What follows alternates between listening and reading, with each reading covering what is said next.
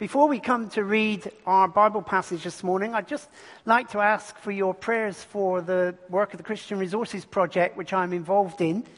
Uh, September through to Christmas is always our busiest term as we work with the schools across the city. And in particular, I'd ask you to pray about two things. For about the sixth year, I think now, we are putting packs of Christian books into primary schools in Plymouth and the surrounding area. We've got a pack of 25 books. Uh, this year, a mix of um, Bible stories, reference books, uh, and other stuff with a Christian theme. We know from past years that these are really well received. Teachers are enthusiastic, kids are enthusiastic, the books actually get read. Um, so please pray for the sponsorship to come in. It costs £25 a pack to put a book in, a pack in a school.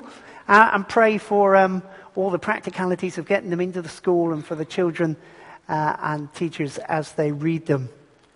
And then also, we've got a new member of staff coming to join us. She's starting on Tuesday. Gemma Ponsford is, has been working at Hope Baptist Church. She's been on the swim course. She's just finished her degree in theology and youth work. And she's now moving to Christian Resources Project, so just down the road. Uh, she's going to be our secondary schools worker.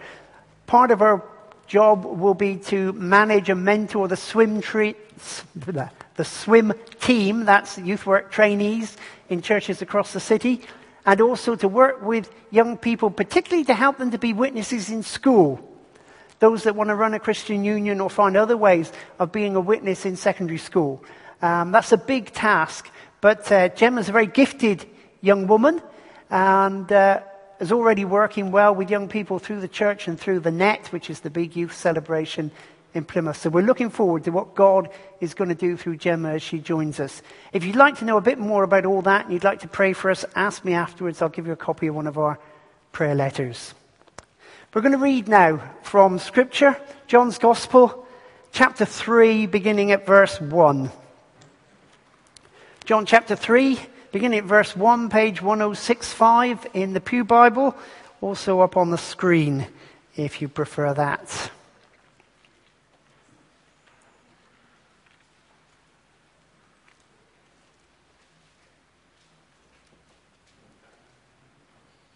Now, there was a man of the Pharisees named Nicodemus, a member of the Jewish ruling council. He came to Jesus at night and said, Rabbi, we know you are a teacher who has come from God, for no one could perform the miraculous signs you are doing if God were not with him. In reply, Jesus declared, I tell you the truth. No one can see the kingdom of God unless he is born again. How can a man be born again when he is old? Nicodemus asked. Surely he cannot enter a second time into his mother's womb to be born. Jesus answered, I tell you the truth. No one can enter the kingdom of God unless he is born of water and the Spirit. Flesh gives birth to flesh, but the Spirit gives birth to spirit. You should not be surprised at my saying, You must be born again. The wind blows wherever it pleases. You hear its sound, but you cannot tell where it comes from or where it's going. So it is with everyone born of the Spirit. How can this be? Nicodemus asked. You are Israel's teacher, said Jesus, and do you not understand these things? I tell you the truth. We speak of what we know and we testify to what we have seen, but still you people do not accept our testimony. I have spoken to you of earthly things and you do not believe. How then will you believe if I speak of heavenly things? No one has ever gone into heaven except the one who came from heaven, the Son of Man. Just as Moses lifted up the snake in the desert, so the Son of Man must be lifted up, that everyone who believes in him may have eternal life. For God so loved the world that he gave his one and only Son, that whoever believes in him shall not perish, but have eternal life. For God did not send his Son into the world to condemn the world, but to save the world through him. Whoever believes in him is not condemned but whoever does not believe stands condemned already because he has not believed in the name of God's one and only Son. This is the verdict. Light has come into the world, but men love darkness instead of light because their deeds were evil. Everyone who does evil hates the light and will not come into the light for fear that his deeds will be exposed. But whoever lives by the truth comes into the light so that it may be seen plainly that what he has done has been done through God. Well, over these summer weeks, we're following a series called Verses That Changed the World. And today we come to what's arguably the best known verse in the whole Bible. John 3:16. For God loved the world so much that he gave his one and only son that whoever believes in him should not perish but have eternal life. We've read the whole passage to set the context with Nicodemus visit, and there's a whole lot of stuff in there. But I'm not going to focus on the context. I want to focus specifically on the verse itself. Just that one verse, John 3:16. And I want to ask three questions as we try and unpack it.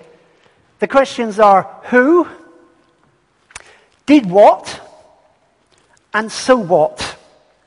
Okay, that's the three questions we're going to use to try and unpack this very familiar verse. Who, did what, and so what? So, who is this verse about? Well, it's about the God who loves the world. Now, you and I have heard that so many times, we take it for granted. The idea of a God of love is no novelty. But actually, it's really not so obvious. Down the centuries, human beings have invented all sorts of gods. But as far as I know, nobody ever invented a God of love. Oh, there were gods that were called gods of love, gods like Venus and Aphrodite and Eros and that, but they were gods of sex and fertility and all that kind of stuff. But nobody ever invented a God whose nature was love and who loves people. At worst, the gods that we created were angry and vicious. And you had to tread very carefully and keep them placated, or else awful things would happen to you. Others were just capricious and silly. Never knew what they were going to do, could do anything, something totally mad, something harmful, something good, you, you just didn't know. The highest that we got with invented gods was really some of the Greek philosophers who said, no, the gods are not like that. You're just creating gods that are like us but bigger. No, the gods are wholly other. In fact, so other, so different from us that we can't relate to them. And they're not interested in relating to us. They're apathetic. They're distant. They couldn't care. There is no connection between humans and God. And that was the best we could come to in inventing gods. Nobody ever had the idea that there should be a God who loves us. But the true God reveals himself and reveals himself to be a God we could never have imagined, a God who loves us. More than that, no invented gods ever loved the world. All the gods that we invented were very much tribal gods or national gods. The whole idea was this was our God and he's on our side and he's against our enemies. The idea of a God that was a universal God, a God that loved the world, was never dreamt of. But the true God revealed himself to be a God who loves the world, the world that he created. Yes, of course, we know that God chose one man, Abraham. And from Abraham, he created one nation, Israel. And Israel was God's chosen people. But it was never totally exclusive. What was the promise that God gave to Abraham? We saw it some while ago as we were working through Genesis. He said that through Abraham, all peoples on earth will be blessed. God called a man, he created a nation, and into that nation Jesus was born, so that the whole world, every tribe and nation, should be blessed. It's a God who loves the world. And what's amazing is God loves a sinful, rebellious world. It's quite easy to like to love nice people, isn't it? Do you find that? There are certain people you can just get on with. They're nice, they're friendly. There are others, they just get right up your nose, don't they? Who wants to love them? Well, just imagine for God, everybody's like that. The whole world is in rebellion against God. The whole world is sinful, and yet God loves a sinful, rebellious world. Don Carson, in his commentary on John's Gospel, says God's love is to be admired not because the world is so big and includes so many people, but because the world is so bad. Nobody ever dreamt of a God that could love the world because when you look at the world, it's not worth loving. But the nature of God is to love. Now, you don't have to talk about God loving the world for very long before somebody will say, Oh, come on. How can you talk about God loving the world? Look around you. Look at the suffering and the pain and all the stuff that's going on. Where's the God of love in all that? It's a question often asked by unbelievers of believers. And it's helpful just to reflect it back, first of all, and say to someone who says there is no God, well, what do you think about suffering and evil and all the stuff that goes on in the world? And the answer is this it has no meaning, it has no purpose, and there is no hope of redemption. Suffering, evil, sin, it just happens. It's random. It comes from nowhere. We can do nothing about it. And there is no hope in it. But the strange thing is, we can't live really believing that. So if we don't believe in God, we somehow have to come up with a way that kids ourselves that there is some sort of meaning and purpose in all these things. Because when you truly uh, definitely believe that all sorts of bad things happen and there is no reason, there is no purpose, and there is no hope, you either go mad or you kill yourself. We can't live in that kind of environment. Back in the 6th century BC, Israel was conquered by the Babylonians.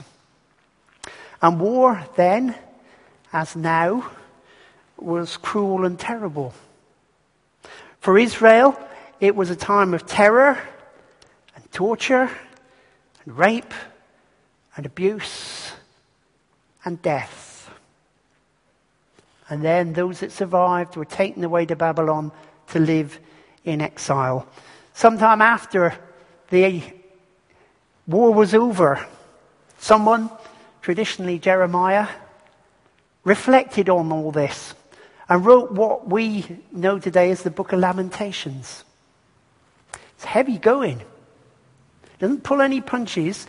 He reflects again and again on how awful it was and the terrible things that happened and the despair that was brought. And then suddenly, absolutely out of nowhere, in the midst of all this catalogue of woes and problems and suffering, he says, Yet this I call to mind. And therefore I have hope. Because of the Lord's great love, we are not consumed. For his compassions never fail. They are new every morning. Great is your faithfulness. I say to myself, the Lord is my portion. Therefore I will wait for him. He wasn't denying the awful things that had happened and were happening. But he says right in the middle of it, I suddenly recall that God is in it and therefore I have hope. If the Babylonians had had perfect freedom, if there'd been no God, it could have been far worse. But even in the awful things that happen, God restricts, God restrains, God holds back. And God suffers with those who suffer. God is not distant and far off. God is there suffering with them. And in the midst of suffering, there is the love of the suffering God, bringing hope and purpose and comfort and redemption and the promise that suffering will not last forever. For God will wipe away every tear from their eyes. There will be no more death or mourning or crying or pain for the old order of things has passed away. We should never talk glibly about suffering and about the evil that happens in the world. It's a terrible thing. And there are no slick and easy answers. But where is the God who loves the world in suffering? He's right there in the midst of it, bringing hope. So there's our first question. Who? It's the God who loves the world. All right, second question. Did what? And the answer is gave his one and only son. The word that the NIV translates one and only is a word that means unique, special, greatly loved. In other words, God gave the very best thing that he had, as one of the songs says. Now, you'll often hear in sermons, hopefully not here, or read in books stories which claim to illustrate God's giving of his son. And they usually follow a fairly similar pattern. There's a dad who is driving a bus or a train or controlling some machinery or on a boat or some such thing. And suddenly he sees that a catastrophe is going to happen and a whole lot of people are going to get killed. And he can save them, but if he does, his own child will die. You may have heard stories like it or come across it. I want to say those stories are totally wrong and absolutely unhelpful in understanding what God did with Jesus for a number of reasons. First of all, this was not an unexpected accident. Our salvation, our redemption, our reconciliation with God was planned by Father, Son, and Holy Spirit before time began. It was not the situation that God looked down on the world and said, oops, it's all gone pear shaped. What are we going to do? Don't panic! Don't panic! No, this was planned. Father, Son, and Holy Spirit, the Godhead, before time began, planned your redemption, my redemption, planned that Jesus would come to the cross. This was no unforeseen accident. And then in the stories, it's always a child. Jesus was not a child when he died. Yes, he was born as a baby and grew up as a child and a teenager and an adult. But Jesus went to the cross as a man who chose willingly to follow the purpose of God. As he prayed in the garden, Yet not my will, but yours be done. And then also, Another kind of idea that we get about this whole subject is that God is somehow remote and angry. And you've got these two characters. There's the father who's not very nice and always insisting on the rules and, uh, and all that kind of thing. And then you've got the son who graciously takes the punishment to sort out the nasty father. No. God is not remote. God is not distant. Paul tells us in Corinthians God has done it all. He sent Christ to make peace between himself and us. What we mean is God was in Christ, offering peace and forgiveness to the people of this world. Yes, when we try and explain what's happening, we have to take into account the holiness of God and the righteousness of God and the justice of God. And those things have to be satisfied. And they are satisfied through the Son of God, bearing our sin, dying in our place, taking our punishment. But it's not a nasty and a nice. It's not a remote God and a God that's involved. This is Father, Son, and Holy Spirit all working to bring about our salvation, our forgiveness. Together, Father, Son, and Holy Spirit created and executed a plan by which the holiness and the justice of God could be satisfied through Jesus' death on the cross and his resurrection. And it was all done for love, because love is the nature of God.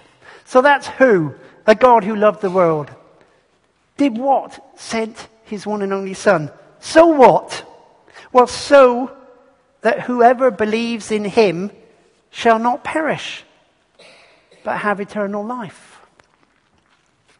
And again, you got somebody asking awkward questions. Maybe I meet more people than you do who ask awkward questions. Maybe you never get asked them, but I suspect you do. And the awkward question this time is okay, if God loves us, why should anybody perish? And the answer is because God loves us. And if that sounds strange, just think about the nature of love. Love is something that has to be freely given and freely received. Now, if I had enough power over you, I could make you do things. I could make you serve me. I could make you give me things. I could even make you say, I love you. But no matter how much power I had, I could not make you love me. Because anything that was made or forced simply wouldn't be love. And yes, God is omnipotent. He is all powerful, but God cannot do the logically impossible. God cannot do those things which contradict themselves. God cannot make us love Him because it wouldn't be love. What do you do if you want somebody to love you? Well, you woo them, to use an old fashioned word, don't you? You try to win them. You do everything you can to say, I love you and I want you to love me in return. And that's what God does. He says, I love you. I've given my son to die for you. I blessed you in a thousand ways. I want you to love me. But he can't make us. Oh, yes, he could press a little switch in our brain so that we thought we loved him. And we'd never know, but God would know that it wasn't love. Why will some perish? Because God loves us so much that in the end he will allow us to make our own choice not to love him. Everybody in heaven will be there by the grace of God. Nobody in heaven will deserve a place there. Nobody in heaven will have earned a place there. It'll all be by the grace and the love of God. Everybody in hell will be there by their own free choice. Those who do not believe stand condemned already because they've chosen not to believe. That's not the will of God. That's not the love of God. What does the Bible tell us about God's will? 2 Peter says, God is not wanting anyone to perish, but everyone to come to repentance. 1 Timothy says, God wants all people to be saved and to come to a knowledge of the truth. God wants you and I to respond to his love, to believe, to trust, to commit ourselves to him and have eternal life. But it's love. And so you have the freedom to refuse and face eternity without him. If you want to explore that whole idea, get hold of a book by C.S. Lewis called The Great Divorce.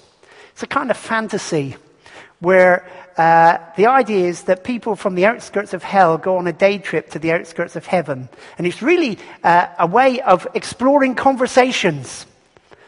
And I think everybody, bar one character, ultimately goes back to hell. They would rather have hell on their own terms than heaven on God's terms. That's the nature of it. You could almost say the gates of hell are kept permanently open because nobody wants to leave because they will not have God. What about you? I guess most people here this morning are Christians. You've believed, you've trusted in the Lord Jesus, and you know Him to be your Savior. But maybe some of you haven't taken that step. You can make that choice right here and now. It's not complicated, it's not difficult. You just say, Lord, I want to believe. I want to trust you. I want to live my life for you. And if you mean it, God takes you at your word. It's as simple as that. When I was about 19, 18 or 19, I just prayed, Lord, if you're real, take over my life. I've been going to Sunday school since I was three.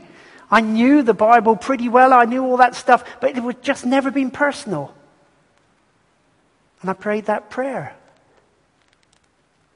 Actually, I prayed it one night and nothing seemed to happen, so I prayed it the next night. Then I prayed it the next night. I prayed it every night for about six months. And then somebody challenged me and said, Are you a Christian? And I said, Yes, I am. And as I said it, I knew it was true. I knew that right at that very first prayer, God had answered it. So I said, Pray that prayer. Lord, if you're real, take over my life. That'll do. Put it in whatever words you want. But then I'd say, Talk to somebody. Dawn said at the end of her talk, Come and talk to me afterwards. I'll be around. There are others around in the church because it just helps to fix it and to understand what has happened. But finally, I want to urge those of you that are Christians, that know and love the Lord Jesus and are trying to serve Him, I want to urge you to pray for people to be saved. That sounds terribly old fashioned, doesn't it? See, we pray for people for all sorts of things. We pray for their financial needs. We pray for their relationships. We pray for their jobs. We pray for their family. We pray for their health. We pray for all sorts. And I think sometimes we forget to pray that they will be saved. Now, if you're very quick and good theologically, you might jump up with an awkward question there and say, hang on, you've got a paradox here. You've just said people have to respond to God and now you're asking God to save them. That doesn't fit together. No, it doesn't. There are heaps of paradoxes in theology. That doesn't bother me in the least because there are heaps of paradoxes in the world. And if you're scientifically minded, there are heaps of paradoxes in science as well. It always happens when you're trying to explore a subject that is too big for the mind to grasp. You get a truth here and a truth there and they don't seem to fit together, but you know they're both true. And yes, we have a freedom to choose to love God or not. But also we're encouraged to pray that God will break into people's lives and save them. Pray for people to be saved. Don't stop praying for all their other needs, but pray.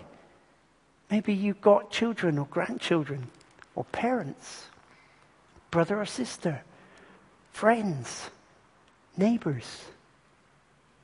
Pray that God will save them. And like the widow in that parable that Jesus told about the widow and the judge, keep on praying until you see them come to faith. I want to give just one example of that, and I'm a bit tentative about this because I want you to just listen to it and test it out for yourself. I've been involved for a number of years with the families work here at Mutley. And without boasting, we'd have to say that our families work is probably some of the best that you'll find in Plymouth. Large numbers, uh, great atmosphere. You talk to people, they're really appreciative of what we're doing, and uh, they come back, they invite their friends. It's fantastic. A few families have come to faith in Jesus, but not many. And I've been struggling with this.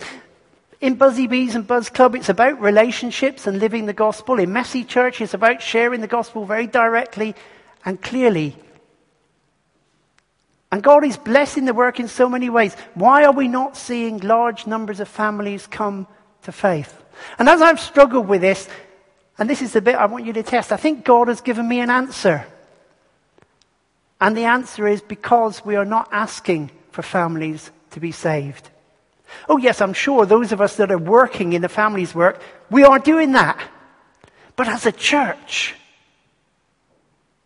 is it our passion is it our heart's desire that God will save these families that He's sending amongst us? Because that's what it needs to be. And I want to ask you to do something. I want to ask you to commit to praying for the families that come along to this church week by week. Said this in the nine o'clock service, and somebody spoke to me afterwards and said the group that they belong to is going to be praying every week for families. Will you do that in your private prayer time, in your house group, in any other group you're in, in any other situation? Yes, pray that God will bless them. Pray for all sorts of practical needs, but pray that God, by His Holy Spirit, will break through into the lives of families that He's given us, that they come to faith in the Lord Jesus Christ and find eternal life by believing in Him. I believe that if one or two did, there would be a domino effect. And um, I'm not one who's, who's constantly saying revival is round the corner.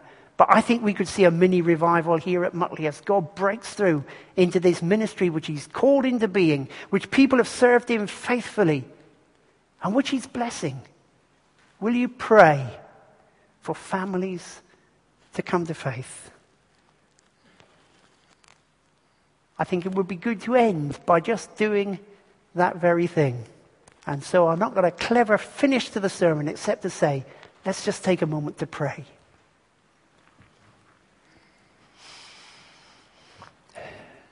Heavenly Father, we want to pray for the families that come to this church, that come to Buzzy Bees and to Buzz Club and to Messy Church and that every other connection that we've got. Father, we thank you that you've sent them along. We thank you for the good relationships you've built up and the good things that are happening. But especially, Father, we want to pray for families, not just one or two. We want to pray for lots of families to find personal faith in the Lord Jesus, for dad and mum and children come to faith in you. Father, will you make that our passion? Will you make that our heart's desire? That we pray and pray until we see it happen. And then just take a moment of quietness. And just in your own heart, pray in the silence for someone you know that needs to know Jesus. Just bring them before God and ask for their salvation.